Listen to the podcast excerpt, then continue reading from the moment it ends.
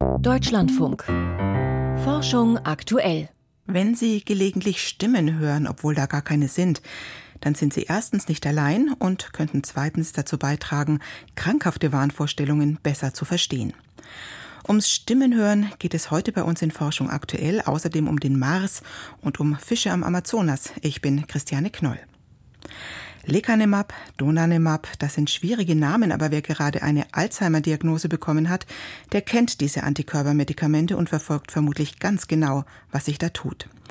Das erste ist in den USA zugelassen, in Europa läuft zumindest ein Zulassungsverfahren und tatsächlich gelten die Antikörpermedikamente als Meilenstein, dem jetzt aber noch viel Forschung folgen muss.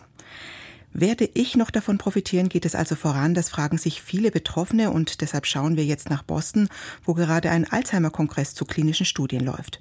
Volkert Wildermuth, du hast die Ergebnisse aus der Ferne verfolgt, aber erst einmal die Basics.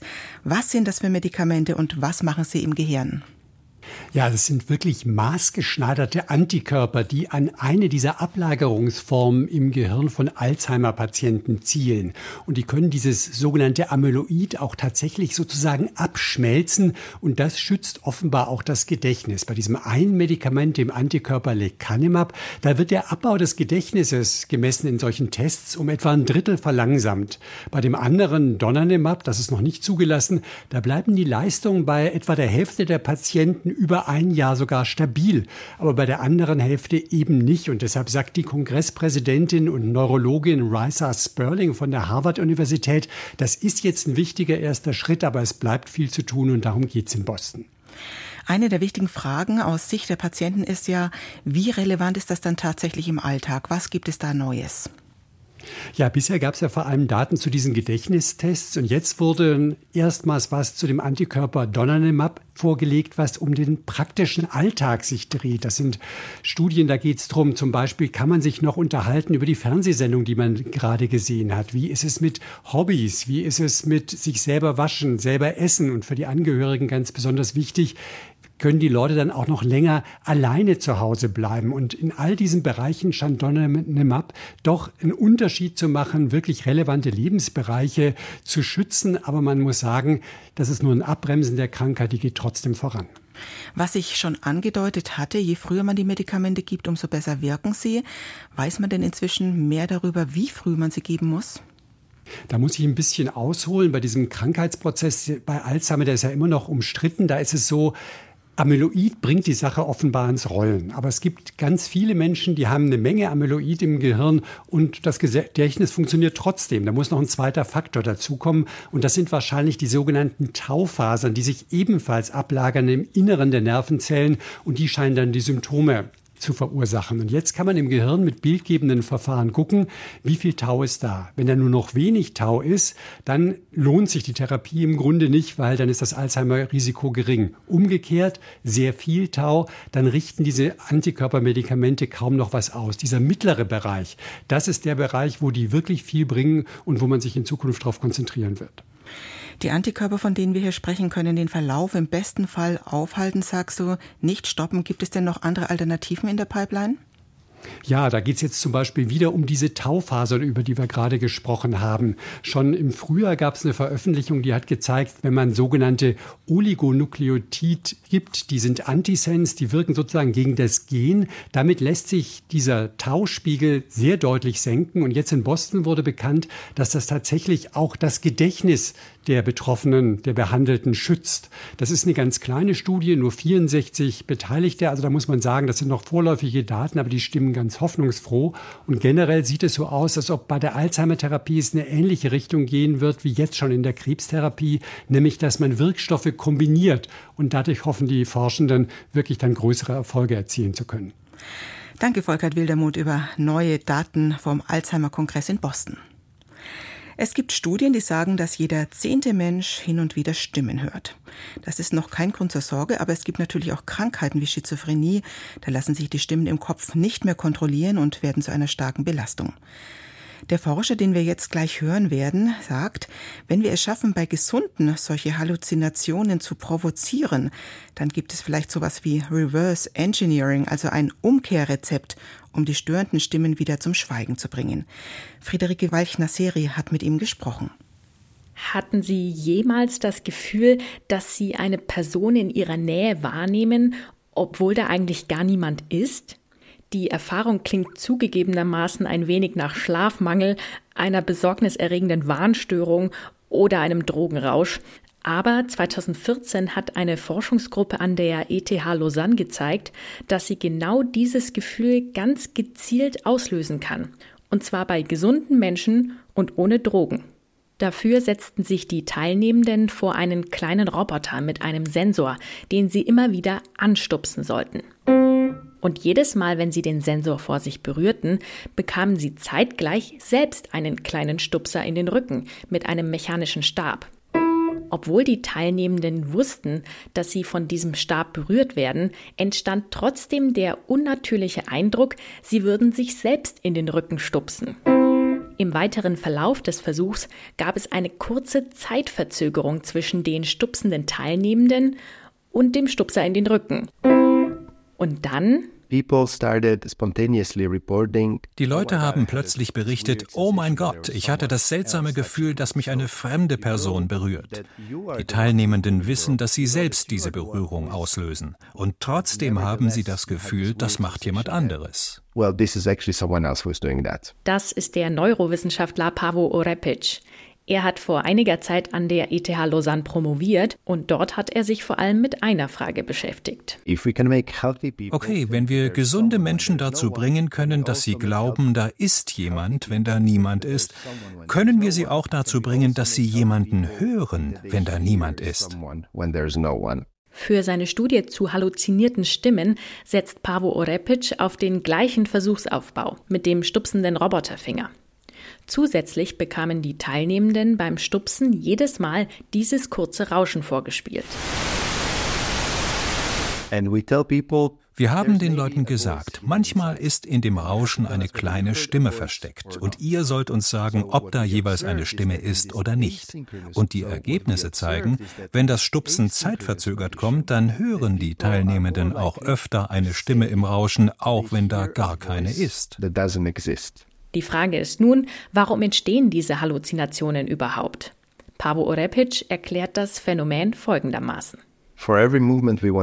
Für jede Bewegung, die ich machen möchte, zum Beispiel wenn ich hier eine Flasche nehmen will, hat mein Gehirn eine bestimmte Erwartung. Es geht davon aus, dass ich gleich etwas Kühles an der Hand spüre oder das Gewicht der Flasche. Pavo Orepic sagt, verwirrend wird es für unser Gehirn, sobald diese Erwartung nicht mehr mit den tatsächlichen Eindrücken übereinstimmt. Durch die Zeitverzögerung im Experiment kann das Gehirn keine direkte Verbindung zwischen der Stupsbewegung und der Berührung am Rücken herstellen. Genau diese Verknüpfung zwischen Handlung und Erwartung ist bei Menschen mit Schizophrenie gestört. Personen mit Schizophrenie ordnen ihre eigenen Handlungen häufiger fremden Personen zu. Und das ist auch eine der führenden Theorien dazu, warum Menschen mit Schizophrenie irgendwann Stimmen im Kopf entwickeln. Wir können ein kleines Experiment machen. Denken Sie an die ersten drei Zahlen Ihrer Telefonnummer. Im Kopf, was hören Sie?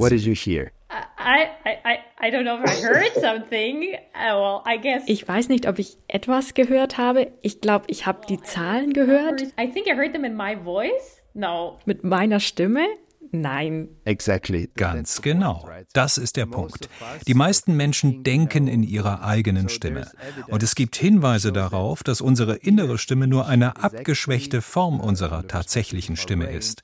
Und das ist die Grundlage dieser Theorien dazu, dass Menschen, die Stimmen hören, in diesem Moment eine Fehlzuschreibung der inneren Stimme erfahren. Mechanismen, die Halluzinationen zugrunde liegen, gibt es wahrscheinlich in allen Gehirnen. Manche Menschen sind anfälliger für Halluzinationen als andere. Und bei Menschen mit krankhaften Halluzinationen sind diese oft besonders belastend und nicht kontrollierbar. Pavo Orepic glaubt, dass keineswegs nur die Forschung mit Betroffenen diesen Menschen helfen kann. Wir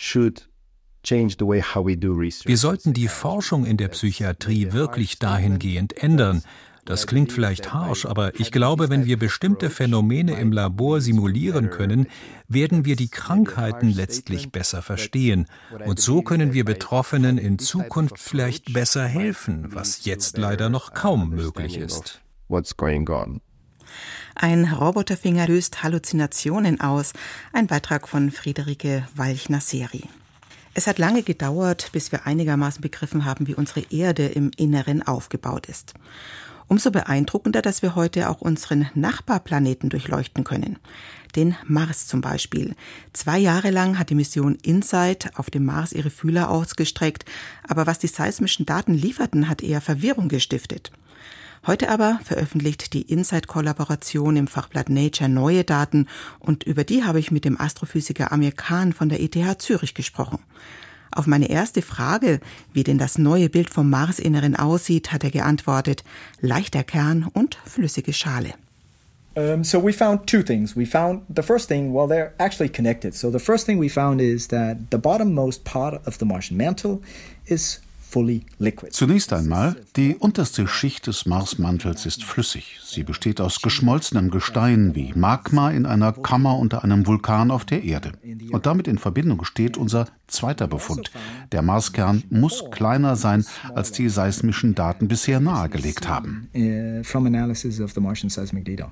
die Erde hat eine solche Schicht nicht. Verstehen Sie, wie es zu diesem Unterschied kommt? Warum ist der Mars so anders? Do you understand why it's like that? Why Mars is so different? Um, this has, uh, I mean, both Mars and the Earth, of course, have a liquid metallic. Mars und Erde haben natürlich beide einen flüssigen Metallkern. Die Erde hat außerdem einen festen inneren Kern. Das ist ein kleiner Unterschied. Wir wissen noch nicht, ob der Mars einen solchen festen inneren Kern besitzt. Aber dass es im Mars diese geschmolzene Schicht gibt, hat mit der Mars-Evolution zu tun. Mars ist ein Ein-Plattenplanet. Die Erde hat Plattentektonik. Die Platten bewegen sich. Sowas gibt es auf dem Mars nicht. Er besteht aus einer einzigen starken Platte, ungefähr 400 Kilometer dick.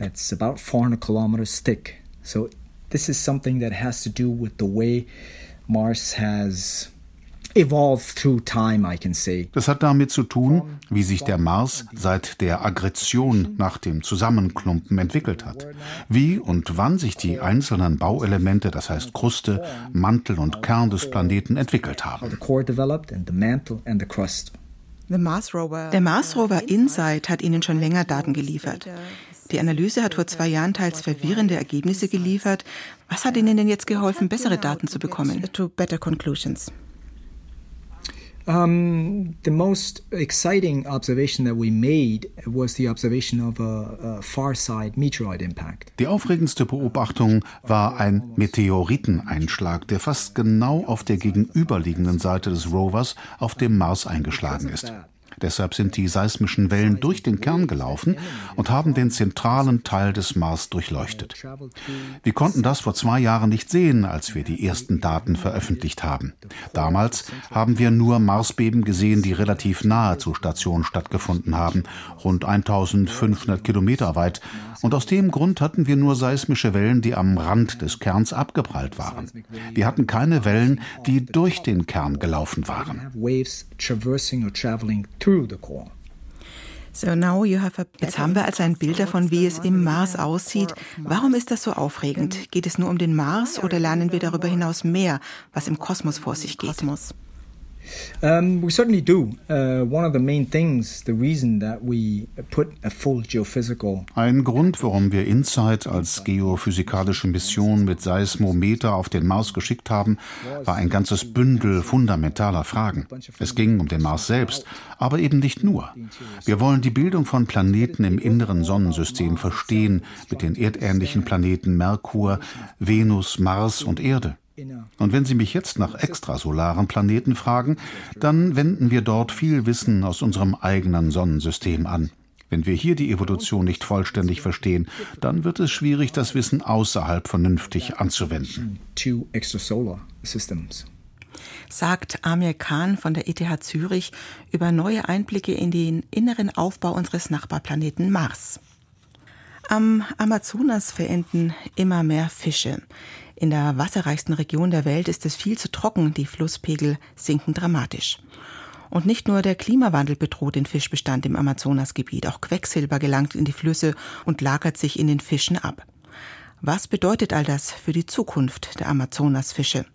Noch sind viele Arten gar nicht wissenschaftlich beschrieben, aber ein spezialisiertes Labor will das jetzt ändern. Gudrun Fischer hat es besucht. Aruanã. Aruanã, né? Der Biologe Saqueo dos Santos steht vor einem riesigen Aquarium im Fischlabor der Staatlichen Universität von Santarém. Aruanã, Paiaú, Aracu, Surubim. Sie haben riesige oder winzige Mäuler, lange oder keine Barthaare, Streifen oder Farben. Im Amazonasgebiet leben 3000 Fischarten, 20 Mal so viel wie in europäischen Flüssen. Viele von ihnen werden gerade erst wissenschaftlich erfasst. An der Wand hängt ein Poster vom Pirapitinga, einem großen, kugeligen, grauen Fisch. Piaractus brachypomus. Auf Latein heißt er Pieractus brachypomus. Manche nennen ihn auch Rotbauchfisch. Ich habe ihn vom Anfangsstadium, also den Eiern, den Larven bis zum erwachsenen Fisch beschrieben. Der Pirapitinga ist wegen seiner Größe sehr beliebt und wird gerne gegessen. 88 Zentimeter kann er lang werden und bis zu 25 Kilogramm wiegen.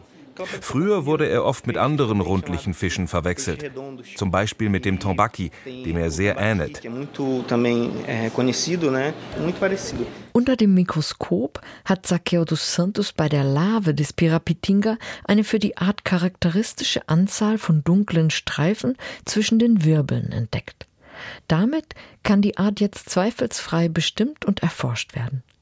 Denn die Bestände, so Diego Zaccardi, der Leiter des Fischlabors in Santarém, stehen unter Druck.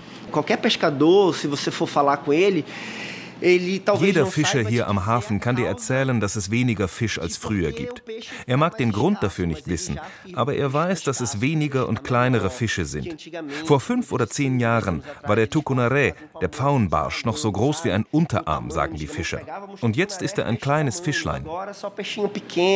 Diego Saccardi beunruhigt neben dem Klimawandel besonders das Quecksilber aus dem illegalen Goldabbau.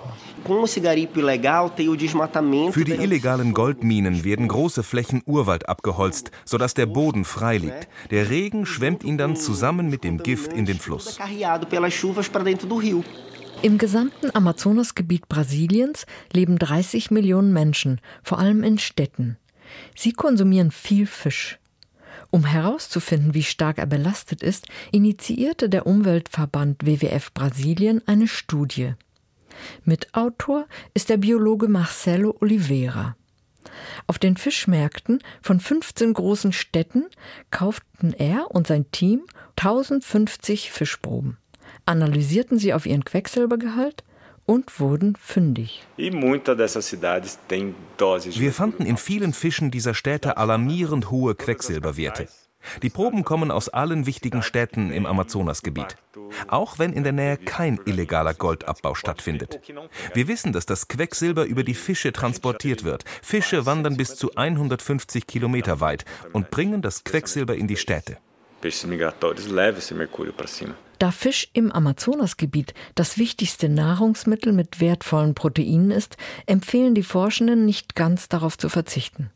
Kompliziert ist die Situation für Indigene und Menschen, die an den Flussufern leben, die täglich Fisch essen, weil sie nichts anderes haben.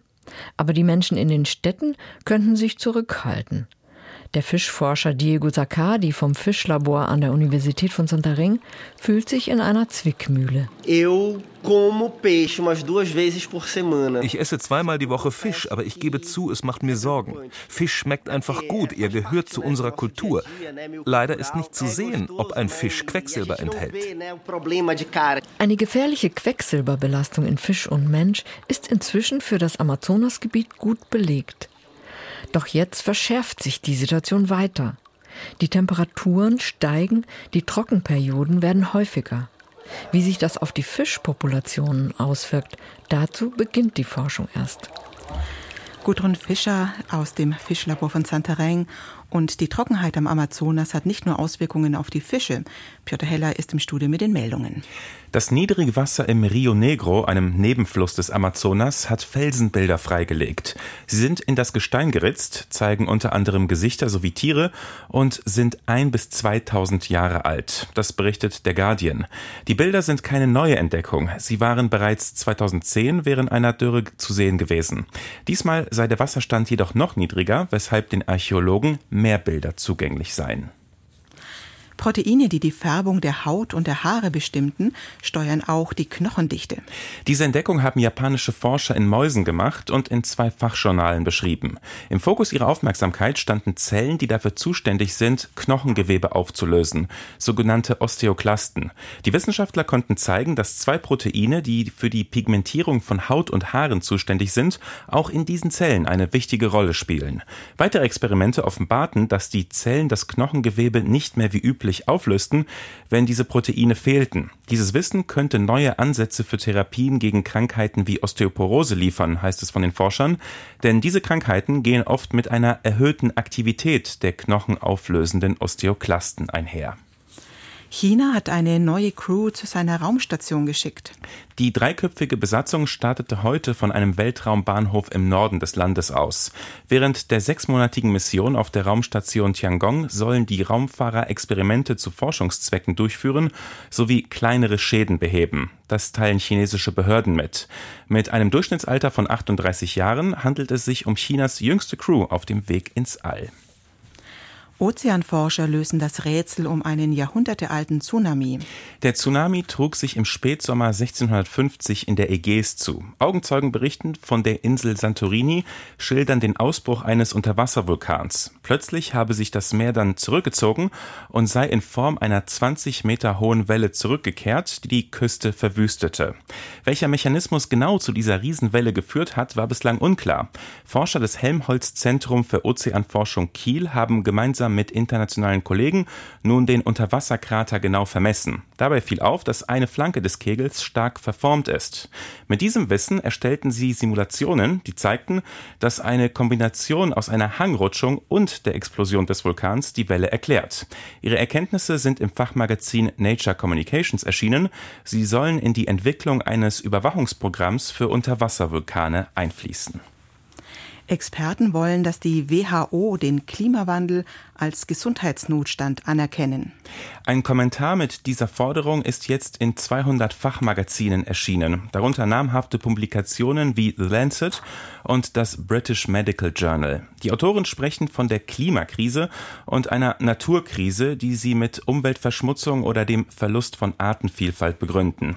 Der Gesundheitsnotstand ist die höchste Alarmstufe der WHO. Wenn sie ihn ausruft, sind die Mitgliedsländer aufgefordert, Informationen auszutauschen und das Problem in den Griff zu bekommen. Konkretere Auswirkungen hat das Ausrufen des Notstands nicht. Die Autoren argumentieren, dass die beiden Krisen gesundheitliche Auswirkungen haben. So habe die Verschmutzung von Wasser Krankheiten zur Folge. Sternzeit, 26. Oktober, Tag der offenen Astronomie. Die Vereinigung der Sternfreunde, der große Verband der Himmelsfans, organisiert einmal im Jahr den Astronomietag. Übermorgen sollen interessierte Laien in Planetarien, Astrovereinen und Volkssternwarten in Deutschland und in der Schweiz Einblicke in die Weiten des Kosmos bekommen. Wer immer schon einmal durch ein Teleskop den Mond, die Saturnringe, die Jupitermonde oder einen Sternhaufen in Augenschein nehmen wollte, sollte sich Samstagabend zu einer der mehr als 100 Veranstaltungen einfinden. In diesem Jahr ist das Highlight die partielle Mondfinsternis, die dann zu sehen sein wird. Das untere Zehntel des Mondes gerät in den Kernschatten der Erde. Die große Vollmondkugel sieht dann für nicht einmal anderthalb Stunden etwas angebissen aus. Bei Vollmond sind kaum Krater und Berge auf dem Begleiter der Erde zu sehen, weil die ganze Mondscheibe im Sonnenlicht liegt und es kaum Kontraste gibt. Auch schwache Galaxien und Nebel sind in Vollmondnächten keine lohnenden Ziele. Dafür lassen sich die Planeten Saturn mit seinem Ring und Jupiter mit den vier großen Monden auch in einer Vollmondnacht bestens beobachten. Auch in diesem Jahr werden sicher wieder Zehntausende Menschen zu den über 100 Veranstaltungen strömen, die es nicht nur in Großstädten wie Köln und Stuttgart gibt, sondern beispielsweise auch in Schkeuditz und Papenburg, im Breisgau und in der Rhön. Bei klarem Wetter wird aber auch sonst beim Blick auf Mond, Planeten und Sterne aus jedem normalen Samstag ein Astronomietag. Das war es aus Forschung aktuell für heute. Mein Name ist Christiane Knoll. Danke fürs Zuhören.